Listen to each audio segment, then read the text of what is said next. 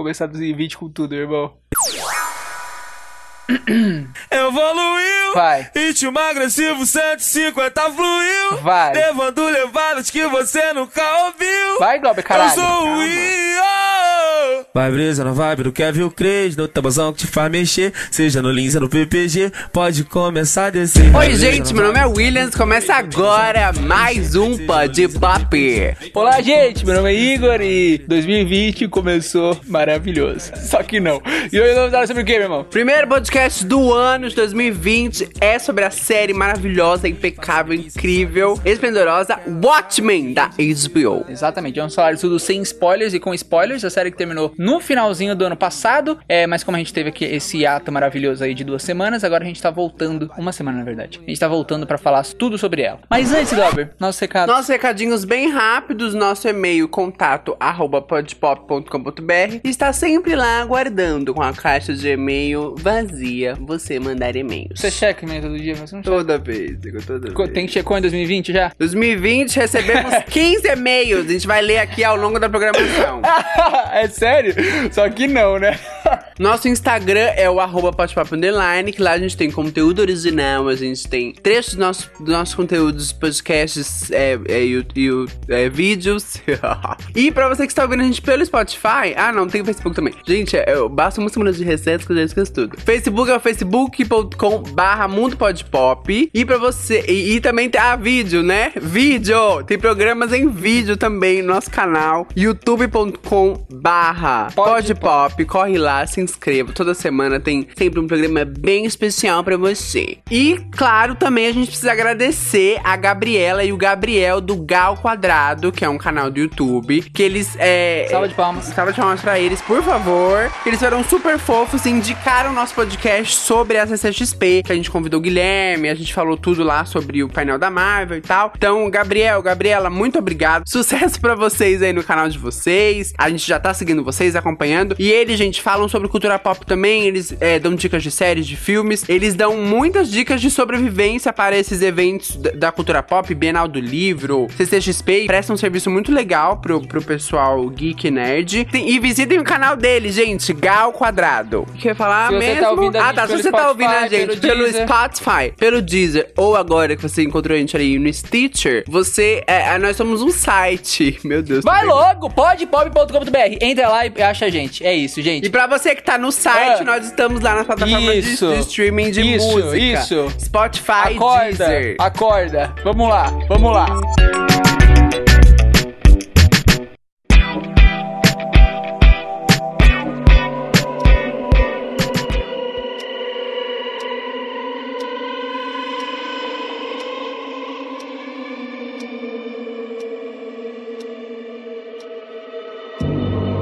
Barulho, gente, no fundo, é que tá chovendo, não sei Trilha sonora, tudo bem. Não sei se vai sair. Tudo a ver com Watchmen. Exato, não sei se vai sair, se não vai sair. Mas vamos falar primeiro, a gente vai fazer um bloquinho só pequeno, sem spoilers, porque tem muita coisa pra falar com spoilers e porque a gente já fez um podcast meio dando todo o contexto da série, né? Mas olha, pra quem não viu aquele podcast, faz uma sinopse rapidinho. É, não é mais você jogar um pedaço do podcast aqui? Não, porque eu não quero procurar e baixar e colocar aqui. Vai lá, Glauber. Nossa, é só entrar no Não- site e se você colocar. quiser, você senta e edita.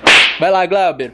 Sinopse. O Watchman vai continuar a história, né? O Watchman é, se baseia na HQ Watchman, de mesmo nome, que é uma, uma HQ muito famosa, uma graphic novel muito famosa. Todos os dados sobre essa HQ vai estar lá no podcast. Vai colocar o link aqui no, no- nesse post, no site. Mas conta a história de, de um- uma época aí que os, os vigilantes estão meio que aposentados, entre aspas, porque é, eles decidiram ali experimentar numa cidade, colocar os policiais mascarar. Gente, qual é a Você tá falando?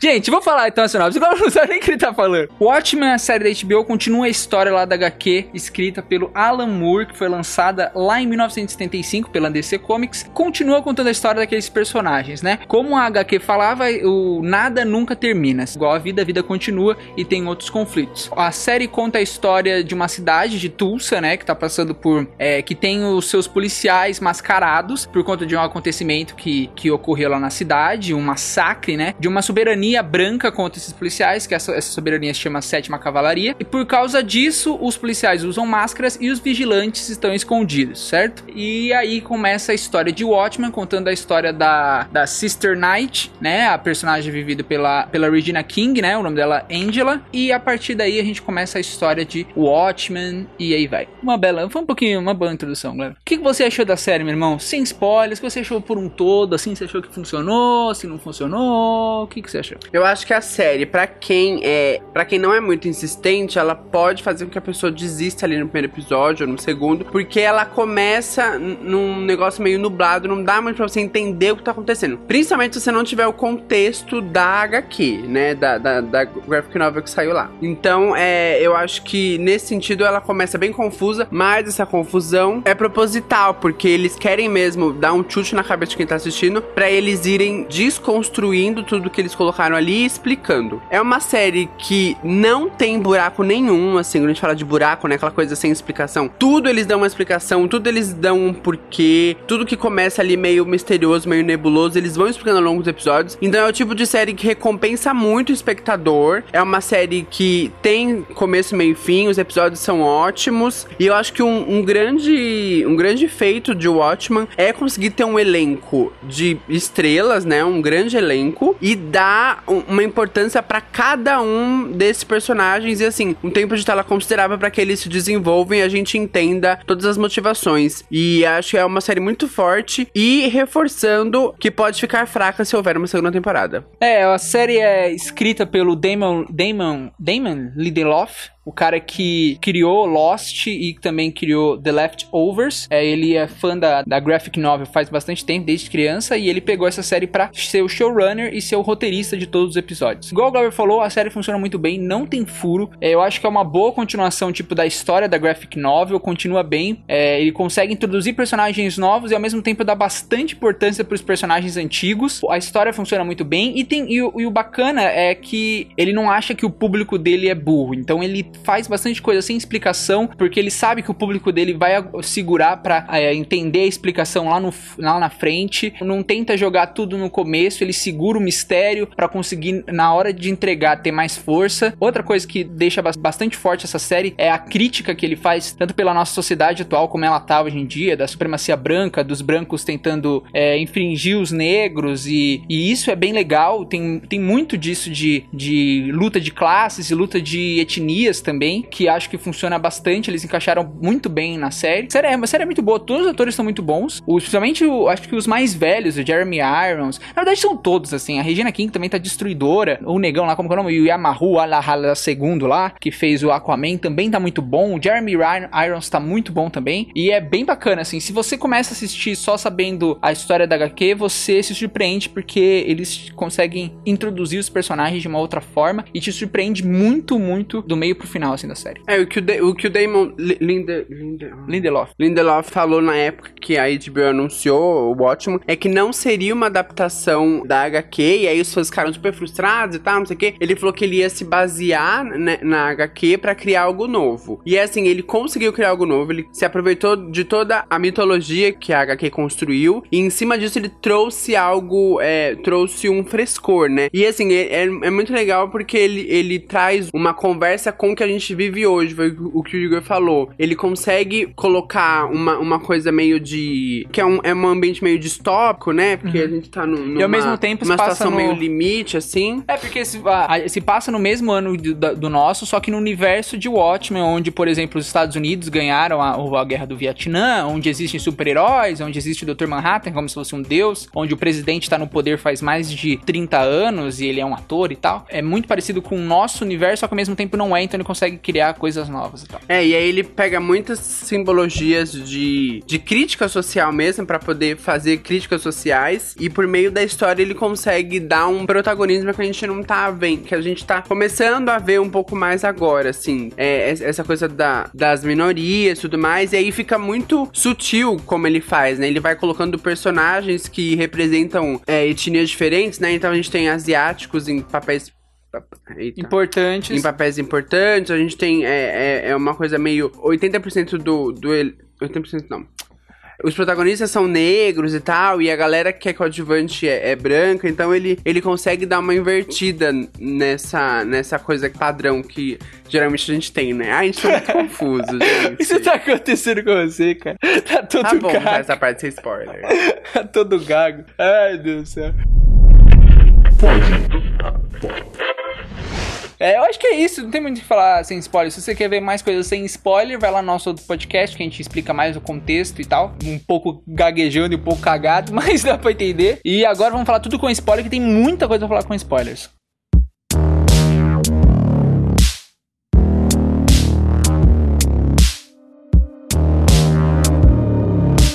Lá, vamos falar. Primeira coisa que eu gostei muito da série, tá? Eu acho que a série começou muito bem, o primeiro episódio, todo o começo, é o jeito que eles constroem, principalmente aquele xerife, o chefe da Angela, como um herói, e depois você vai vendo que ele era um filho da puta, na real. É, achei essa construção muito boa. Primeiro plot twist que eles dão da série, assim, porque a série é cheia de plot twists. E faz sentido, e se você pensar, é a única maneira de conectar o vô com a Angela, e depois lá na frente vai fazer mais sentido, porque é, é, é- é muito foda esse- esse- o roteiro. Eu achei muito legal como o Damon Lindelof escreve meio o roteiro da maneira como o Dr. Manhattan vê o mundo, né? Porque a Regina King, que é a principal, ela acha que o vô dela tá lá porque ele sabe de uma informação, e no final ela descobre que na verdade ela deu informação, ou seja, tá tudo acontecendo ao mesmo tempo. É, e na história é muito assim, né? Se você perceber, principalmente o arco da Regina King, tá tudo acontecendo ao mesmo tempo. O arco da Angela Abraham, né? Que é a personagem que a Regina King interpreta. Exato. Eu gostei muito da, da simbologia do relógio, porque sempre quando vai acontecer alguma desgraça, o relógio tá ali presente. No primeiro episódio, quando o xerife vai morrer, o relógio tá ali presente. Quando ele tá se despedindo, ele passa pela mesa como se fosse um relógio mesmo, passando de pessoas por pessoas. Quando o- a Angela tá sendo atacada lá pelo pessoal da sétima cavalaria, o relógio para. É, o relógio tem muita importância porque é um símbolo do Watchmen, né? Que no Watchmen tem aquela simbologia do relógio do fim do mundo. E é muito legal como eles colocaram isso na série, mostrando que o relógio representa também o fim de algo ou, ou alguma coisa ruim. Achei legal isso. Eu, eu meio que terminei o episódio um tanto frustrado, mas muito curioso pra, ficar, pra entender o que tava acontecendo tudo ali. Porque ele traz muita informação, né? Tipo, a gente tem um casal de negros que tem três filhos brancos já grandes e a gente não entende muito bem o que, que eles Sim, estão ali. sim, sim. Se eles são adotados, se eles não são, enfim. O que eu achei muito legal do, do primeiro episódio é que ele levanta um monte de perguntas e aí você fica com a boca toda ali. Tipo, meu, eles estão levantando muita pergunta num episódio só e eles vão conseguir responder tudo isso só em oito episódios? Eu acho que tanto o primeiro quanto o segundo, até, acho que até o quarto ele levanta muita É, pergunta. acho que até o terceiro. O negócio de pegar o carro do cara com um imã gigante e depois soltar em algum lugar. E você fala, what the fuck tá acontecendo? E aí eu acho, eu acho legal isso, assim, porque ele meio que te coloca num, num turbilhão de perguntas e você fica. Ao mesmo tempo que você fica confuso, você quer entender melhor. Então você vai querendo assistir os outros episódios. Como a gente já assistiu por semana, né? Eu não sei se é uma série que talvez. Talvez se você maratonar essa série, ela vai ficar ainda melhor, porque as perguntas que vão, que vão surgindo, elas vão sendo respondidas no episódio seguinte. Então acho que isso pode ser uma boa, assim, um bom tipo de série para se, se maratonar. Mas acho que o primeiro episódio é, cumpriu muito bem esse papel e deixou um cliffhanger ali no final, né? Super instigante pra você querer continuar a história. Todos os episódios têm muito isso, né? Inclusive o último. Ele termina nu- num pico, assim. eu- eu- porque o episódio ele vai, ele vai numa crescente e ele termina exatamente nesse pico que é pra deixar você com muita vontade de ver na semana seguinte. Isso é muito bacana do roteiro que o Lindelof faz, que é essa é criar esse mistério, só que no final ele consegue entregar esse mistério. Isso é muito legal. É, ele cria o mistério do avô da Angela, conta a história dele num flashback, você não sabe o que, que é. No final ele entrega o que, que é o avô da Angela. Ele, ele cria o mistério de por que, que a Angela é tão importante e no final ele entrega por que, que a Angela é tão importante. Ele cria o mistério da sétima cavalaria e no final ele entrega a sétima cavalaria. A única coisa que ele não entregou, que eu não entendi muito bem, é o homem lubrificante, que tem uma cena que ela Mas tá ele é bem correndo. desnecessário, né, gente? Mas por que, que ele apareceu então? Não sei. É, então, só, aí, ó. só pra mostrar que ela tava atrás de alguém. Ela tava correndo atrás Mas do eu cara sei que no site eles explicam. no site. Mas eu não tô vendo no site, quero ver a série, né, Eu porra? sei, mas no site eles Mas eu achei que eles responderam muito bem as perguntas. é, e o começo deixa você muito engajado. Até o episódio que aparece a, a Agent Blake, que foi uma personagem muito importante na HQ do, do Watchmen, né? Que ela era pai romântico do Cruz, pai romântico do, do Dr. Manhattan. Até o episódio que ela aparece, as perguntas continuam sendo construídas. Que, se eu não me engano, é o terceiro ou quarto episódio. Ela é uma personagem muito importante na história de Watchmen e eles deram muita importância para ela aqui e ela ajuda a criar mais perguntas e ao mesmo tempo responder elas, e que foi muito legal assim. O roteiro do, da série é muito bom por causa disso. Ele até o meio da série ele cria as perguntas e a partir do meio da série ele vai respondendo todas elas aos poucos. Dos personagens, adorei o Looking Glass. Achei ele um baita de um personagem. Adorei o arco que eles fazem para ele. É um arco curtinho, mas é muito foda. Ele tava realmente sendo mexido pelo governo, não sabia de nada, né? E é legal como eles mostram essa visão da, da população, né? O que, que a população passa e o que vai, pode acontecer com a população quando ela descobrir a verdade, né? O tanto que o governo mente pra população e a população acaba caindo por isso. E ele é um personagem que ajuda a explicar uma coisa muito importante da história, que a gente, a gente que pesquisou, assim, sobre a graphic novel já meio meio que sabia tudo, né? Mas para quem nunca teve contato com a graphic novel, ele é justamente o personagem que te ajuda a entender todo o contexto daquilo ali que tá acontecendo. Da, da Lula gigante, né? Da Lula gigante e tal, toda essa teoria da conspiração em torno disso, né? É muito bem feito porque não fica uma maneira didática, porque é o personagem passando pelas descobertas. Então, você passa junto com o personagem por essas descobertas e vai entendendo como ele tá entendendo. E eu acho que isso foi o mais, o mais legal. E eu achei legal também o fato de ele ter uma ligação forte com com a, com a Angela. Angela, né? Porque eles meio que eles são, são colegas de trabalho por muito tempo e tal, passaram por muitas coisas juntas. Ele que é o, ele é o parceiro ele, dela, É, real, né? ele é o,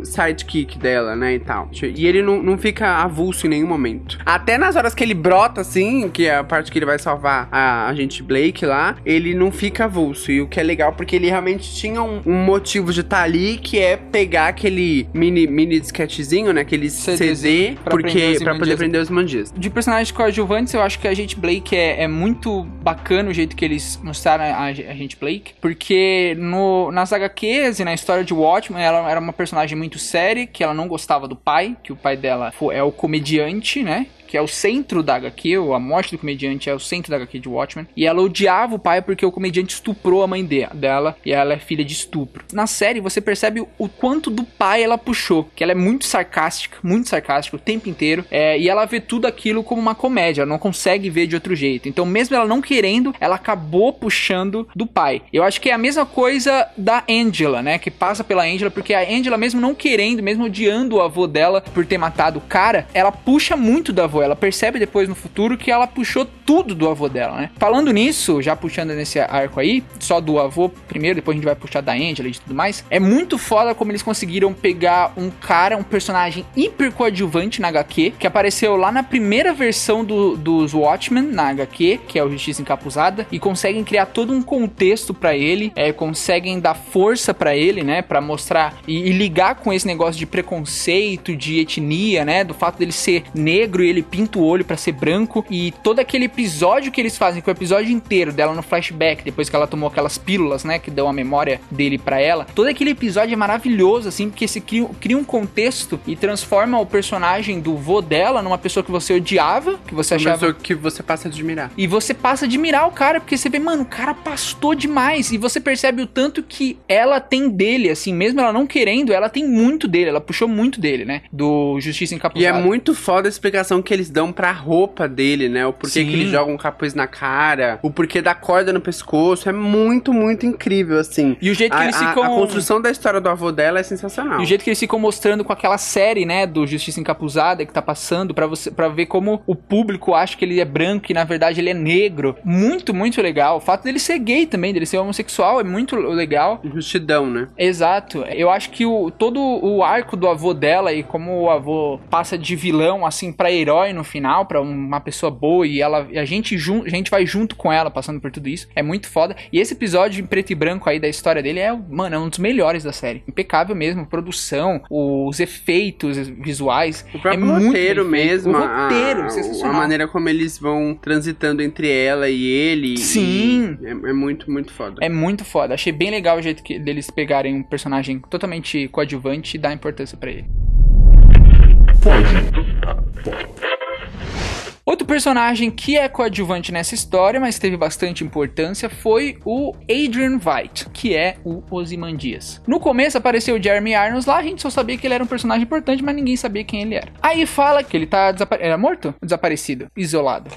Não sei. Fala que ele tá morto. Eu lembro que a gente falou isso Morto. nas expectativas. No aquecimento, a gente ficou falando, mano, mas como que ele tá morto e ele tá comemorando dois anos? Quer dizer que ele tá dois anos no lugar, aí depois ele comemora três anos na outra Aí a cena. gente ficou pensando, tipo, ele encontrou uma, uma- um jeito de meio que ressuscitar, enfim, a gente ficou bem confuso. E isso é legal porque você fica confuso a série inteira. Você só vai sacar o que tá acontecendo lá no episódio 5 episódio 6. Tipo, ele começa a fazer uma catapulta e, e tacar no céu. O mais foda é isso, assim, as, as coisas acontecem e parece que ele elas realmente estão acontecendo, tipo, loucamente, tipo, sem Sim, explicação, sim. tá? É, E assim, são uns fatos muito aleatórios, tipo, o cara tá lá, a história tá acontecendo, aí, de repente, vai pro personagem do Ozymandias e ele tá com uma- umas catapultas jogando uma galera, ele tá pegando é, um Que você, que você acha que é o Ozymandias isso? ainda, né? Não tem certeza, né? É, não tem certeza. A gente acha. E, e, e assim, acha que é o Ozymandias porque a gente já tinha estudado HQ e tal. Mas quem tava ali só pela série mesmo, tinha até mesmo que entender quem era esse Ozymandias, Sim. né? Que ia, ia sendo explicado ao longo dos episódios. É, no episódio do Looking Glass eles explicam um pouco mais, né? nesse episódio que o Looking Glass descobre a história, eles explicam um pouco mais do Ozymandias e por que, que ele é tão importante, e você meio que saca um pouquinho mais. E a gente achava que era um plano dele, que era tipo, ah não, ele que arrumou esse lugar pra se esconder, e ele que tá fazendo tudo isso, porra, ele conseguiu, tava criando pessoas do nada, tá ligado? Porque ele é muito inteligente, ele é o homem mais inteligente da Terra. É, e a gente achava, achava que isso aí era mérito dele, mas não era, né? No, fundo, no final era mérito do Dr. Manhattan, que criou um lago ali capaz de gerar vida mesmo, né? É, lá na Que Lua até então a gente achava que, como na primeira cena que ele aparece, os, aqueles personagens é, de criados dele são meio. não entendem muito bem o que tá acontecendo, eles perguntam, tipo, meio que. Ah, por que, que você tá sofrendo isso aí? O que é um bolo, o que é um aniversário? Então a gente fala assim, ah, eles são robôs, né? Sim. Porque o cara é um gênio e tal, Sim, da primeira coisa que a tecnologia. gente E aí pensou. ele falou, ele fez robôs pra, pra fazer companhia pra ele nesse. meio que nesse exílio, né? Que a gente achou, achou que era até que era um auto-exílio, assim, que ele tinha se exilado e ficado num lugar pra ficar tranquilo, em paz, e ele que ele tinha criado robôs. E aí, me- meio que o bom da, da série é que ela deixa essas coisas aleatórias justamente pra gente ficar criando teorias. Tipo, ah, mas pode ser um robô, ele tá num outro planeta, ele tá num outro lugar, ele tá numa outra época. Que a gente, Sim. você vai criando várias teorias. E o foda da série é isso. Ela, ela é tão bem construída que ela te engana meio que, olha só, eu tô cuspindo informações aí, se vira. Com as informações cuspidas, você tenta costurar da sua maneira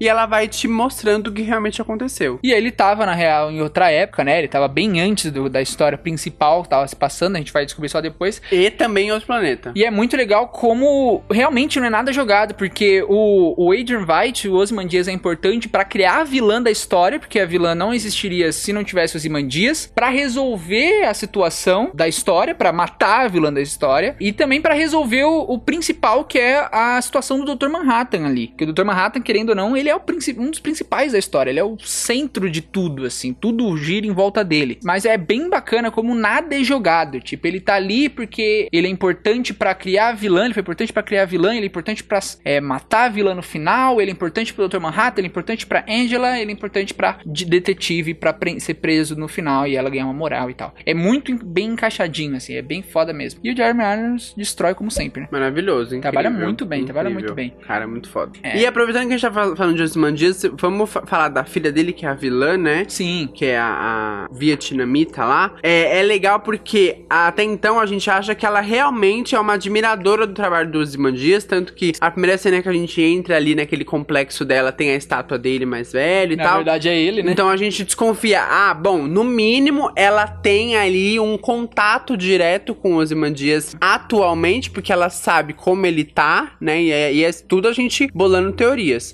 Ah, então ela tem um contato porque ela sabe exatamente como ele tá fisicamente, então provavelmente ela tem algum tipo de contato. Então ela é uma grande admiradora do, do trabalho. E aí, assim, ao longo dos diálogos, que os personagens vão meio que falando dessa estranha que tá ali em Tulsa, dessa mulher bilionária, né? Eles falam, ah, ela continuou o trabalho do Ozymandias, né? Que ela apareceu do nada, né? É, ela apareceu do nada e ela fica ali naquela cidade construindo aquele relógio e tal, que no fundo, no fundo, não era um relógio, né? Era um é, condensador de partículas Sim. e tal. E ela só tava ali por causa que o Dr. Manhattan tava ali. E é, exatamente, então ela sabia que ele tava ali, então ela meio que se estabeleceu ali por isso e tal. Quando a gente olha pra trás, isso, isso vai sendo realmente construído ao longo dos episódios. Só Sim. que a gente fica no escuro, confuso, a gente não sabe o que, o que realmente tá sendo construído ali. E é legal que surpreende muito. O foda é a internet que destrói É, e coloca isso um é monte de spoiler e acabou com a nossa experiência. Isso é foda. Mas é foda como eles dão importância pra minoria, pras minorias, igual a gente falou. A vilã é uma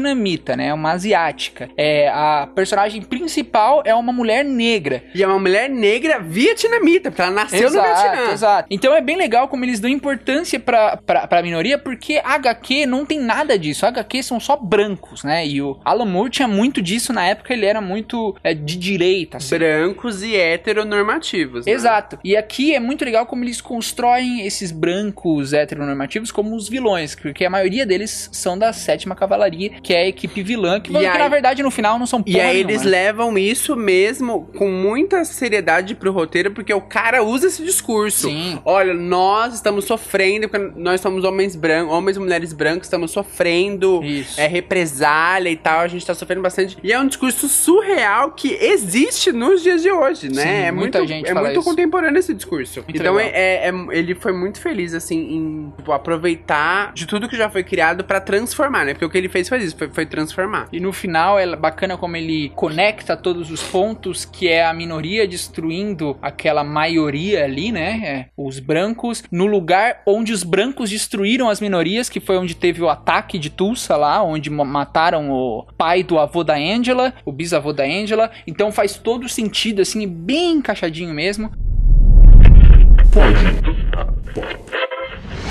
E por falar em Angela, a Angela Abraham, né, ou Aber, ela é uma personagem muito complexa e que realmente foi um grande desafio construir essa personagem, porque são só oito episódios, ela tem que dividir muito tempo de tela com outros personagens, e assim, com coisas muito pequenininhas, eles vão construindo ela. A primeira cena que ela aparece na série, que ela é meio que, tipo, o dia das profissões na escola dos filhos, e ela mostra lá como ser uma padeira, né? E aí ali a gente já entende que ela é uma ex-policial, que ela passou por um trauma, só por um diálogo com uma criança chata. Então, é, a maneira como eles vão jogando o contexto da Angela é muito bem feita, não fica didático e ao mesmo tempo não fica cansativo, porque assim, quando a gente vai, por exemplo, pro episódio que é só ela ali experimentando a- as, as memórias do avô, a gente já tem um grande contexto dela enquanto mulher, né? Porque a gente sabe que ela é uma policial, que ela passou por uma, um desafio grande que foi aquele A Noite Branca lá e tal. Então, isso é muito bem construído e ela não fica em nenhum momento estereotipada, né? Muito pelo contrário. A gente tem, por exemplo, uma chefe de família com um marido que é dono de casa. Isso é muito legal, essa inversão dos papéis e tal. Só, só acho um problema, só que eu acho que ela perde a força, principalmente depois que o Dr. Manhattan aparece. Eu acho que É, ela o problema fica... é que o Dr. Manhattan não é tão grande, né? É, mas sei lá, eu acho que Ela ela fica apagada. fica apagada, ela vira coadjuvante. Tipo, ah, a importância dela é que ela, ela tava com o Dr. Manhattan o tempo inteiro. No final, essa é a maior importância dela na história. Porque se você vê toda a história, ela é real, a menos importante ali, a, me- a que você vê e fala, mano, por que, que eu tô seguindo ela? Sendo que no contexto todo, ela não faz parte de nada. Ela, faz, ela só é neta de um cara que participou da guerra. E depois você percebe que não, ela é a peça principal, mas por quê? Porque ela tava com o Dr. Manhattan o tempo inteiro, porque ela tem a chave principal da história, que é o Dr. Manhattan. Eu acho que tira um pouco o poder dela solo, assim, dela da personagem sozinha, e acaba do- deixando o poder um pouco pro Dr. Manhattan. A importância é ele. Ele é o ser mais importante. Mas ao mesmo tempo, se, talvez, é, talvez não, né? Se ela não tivesse essa conexão com o Dr. Manhattan, ela não ia estar dentro, da, dentro do universo de Watchmen. Então não, ela que eu realmente. acabei de falar. Ela realmente não- tinha que ter uma conexão com um personagem dela, muito importante. A única importância dela na história é porque ela conheceu o, o Dr. Manhattan. É, mas o que eu acho que é, é, é muito bom na história dela com, com o Dr. Manhattan é que ela é, é um- uma pessoa tão interessante a ponto de ele abdicar dos poderes dele, da, da memória dele, pra ele ficar com ela, pra ele ter a companhia dela. Então É eu que acho ele que, viu isso, que isso é muito legal também. Que o, esse episódio, já entrou nesse episódio aí, o episódio que tem toda a revelação, você descobre que o marido dela, o Carl, na verdade, no final era o John, era o Dr. Manhattan. Destruída pra gente pelo Instagram e pelo YouTube. Exato, porque assim que saiu, todo mundo começou a compartilhar e fudeu tudo, a gente viu tudo nessa porra. É, mas eu achei um baita de episódio, porque é um episódio totalmente feito como o Dr. Manhattan vê a história, porque tudo acontece ao mesmo tempo. Ao mesmo tempo que ele tá no passado, ele tá no presente, ele tá no futuro. Que é assim que o Dr. Manhattan vê. Isso é muito interessante de tipo de narrativa. Acho que funciona bem porque ele você fica pensando, mano, mas como assim? O Dr. Manhattan saiu porque ele não sentia nenhuma é, conexão com os seres humanos, né? Aí depois você entende por que, ele voltou, porque ele viu que no futuro ele iria se apaixonar por um ser humano, mesmo ele não querendo, ele iria se apaixonar por uma mulher. Então por isso que ele tava ali naquele momento. E ele acabou se apaixonando só no final da vida dele, né? Quando ele tava prestes a morrer, que ele acabou se apaixonando de verdade por um ser humano. Eu achei bem legal esse episódio, toda a revelação do, do, do Dr. Manhattan. Não gostei muito do layout, é, ele poderia ficar claro, brilhoso o tempo inteiro, mas eu entendo que a HBO não tem tanta grana assim para ficar gastando no CGI do corpo do cara. É, mas também faz sentido ele ficar apagado com o olho normal, senão vai chamar muita atenção da população. Sim, sim. E todo mundo vai ficar olhando para ele o tempo inteiro. Isso é real, faz muito sentido é mesmo. azul, né, gente? Exato. Mas eu gostei muito da revelação. É só esse o porém que eu acho que quando ele aparece na história, ela perde um pouco a força e a força volta a ser dos personagens principais da HQ, assim. Quando ele aparece, o Ozymandias ganha mais força, a detetive ganha mais força e ele acaba perdendo. Mas é aquela coisa também, se a gente for analisar, o arco dela já tinha sido fechado ali naquele momento, Sim, porque ela já, já tinha tomado as memórias do avô, então ela, a missão dela ali na história já tinha sido cumprida, que ela era ver o passado, ver o porquê que tava acontecendo aquilo ali no presente e tal, e tentar entender qual era o papel dela naquilo tudo. Mas ao mesmo tempo, se a gente for parar pra pensar, tudo foi construído, até mesmo esse momento que ela, entre aspas, vira uma coadjuvante por conta do Dr. Manhattan, pra gente chegar naquela cena final, Que é dela tomando que é dela ovo, né? tomando ovo e tal. Que a gente ainda não tem certeza se ele realmente conseguiu. Mas pela conversa e tal, pelo contexto que deu dela lembrando que ele conversou com. que ela conversou com o Dr. Manhattan, meio que assim, ela o tempo todo tava sendo meio que treinada pra receber o manto de Sim. Doutora Manhattan, Sim, né? sim. E aí eu acho que isso devolve a importância pra ela, porque é meio que é um momento que ela, que ela fica ali acompanhando o, o Dr. Manhattan, vamos dizer, como uma aprendiz, né? Que ela quebra lá a casca, fala que ele tem que voltar e tal. E aí dali pra nem- frente ela só fica meio que defendendo ele e tal, pra Eu acho que nem não- aprendiz do Dr. Manhattan, mas acho que foi construindo ela pra mostrar como ela no final é mais é, é superior a ele, eu acho. Se você pensar assim, se você pensar como É, porque a, mane- a maneira, a maneira como ela enxerga a vida é muito diferente da dele, por exemplo. Sim, exato. E ela aprende muito isso com o avô, com tudo que ela passou na vida. E o Dr. Manhattan não tinha isso, né? Que ele era o filho de um. Pessoal, como que é o nome do cara que faz o. Relogeiro? Relojoeiro. Relojoeiro. Ele é filho de um relojoeiro. E, ele, e, os cara, e o cara fala no final: Meu, ele tem tanto poder, ele poderia fazer tanta coisa e ele não fez nada. Então e ela acho concorda até, e ela né, concorda. Então eles começam. Eles, é, se você pensar nisso, eu acho que faz mais sentido, dá mais importância Sim, pra ela. com Porque certeza. a série inteira construindo ela pra ser a próxima Dr. Manhattan com mais. Aquele, com, ser o herói de verdade que o Dr. Manhattan E não é é. assim, o momento que ela fica, entre aspas, apagada é justamente o momento que a gente vai acompanhar a destruição do Manhattan atual pro nascimento da nova Manhattan. Que é a Então, acho- destruição do herói antigo pro novo Pra, herói. pra nova heroína, exatamente. Então eu acho legal eh, essa construção e se a gente analisar por esse lado, a Angela em nenhum momento perde o brilho, né? Ela só meio que fica ah, um período ali coadjuvante, de escanteio, pra poder fechar um arco que ela vai continuar dali pra frente. Ou não, né? Porque pode ser Ou que não, não, tenha a segunda temporada. pode- a própria Regina King já deu entrevista, falou que acredita que realmente não precisa ter uma, uma segunda, que ela gostou muito da história de como terminou, Também e que ela acha que um dos papéis do audiovisual é, é isso mesmo, tipo, deixar pra que as pessoas a partir dali imaginem, né, criem elas mesmas, e talvez não seja papel da HBO ou do Damon ou dela continuar essa história, e o próprio Damon também falou, ele, na época que ele deu a declaração de que não ia ter uma segunda temporada, a gente tava no meio da temporada, a gente falou assim, meu, impossível, Uhum. ele precisa de uma segunda temporada, senão ele não vai conseguir explicar tudo, Nove e no episódios, final ele explicou tudo por meio dos episódios e realmente não precisou de uma segunda temporada. E você falou errado, não são oito, são nove. Ah, são nove episódios. Você é burro, cara, que loucura.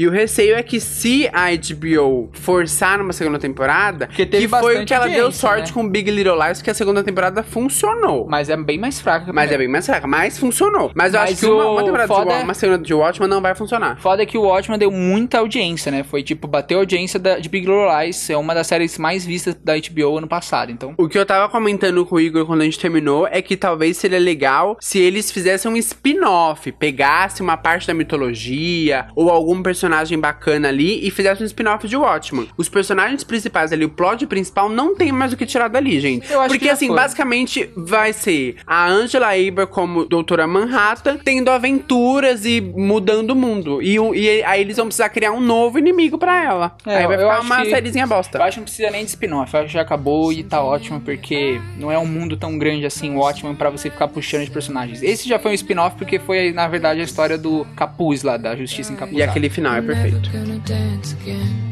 guilty feet have got no rhythm. Though it's easy to pretend, I know you're not a fool. Então é isso, galera. Desculpa pelo gagueiro do meu irmão, tá enferrujado. Ai, gente, ferrujei. Enferrujado. Uma semana, é, essa última semana maravilhosa, nadou perto da bosta, pegou na bosta na mão. É. Espero que você tenha gostado do podcast. Não esqueça de, de conhecer nossas redes sociais, nosso site, que a gente fala, nosso canal no YouTube, youtube.com.br podpop. E também, se você não assistiu o Watchmen e você ouviu até aqui, estragou toda a, ma- a magia da série. Não tem nem pra que você assistir. Mas se você não liga pra spoilers, se você quer ver se a série realmente é isso tudo que a gente falou, vai lá e assista que vale muito a pena. É isso, gente. Até semana que vem, um 2020 maravilhoso para nós. Que seja bem incrível. Beijos, beijos. Tchau, tchau.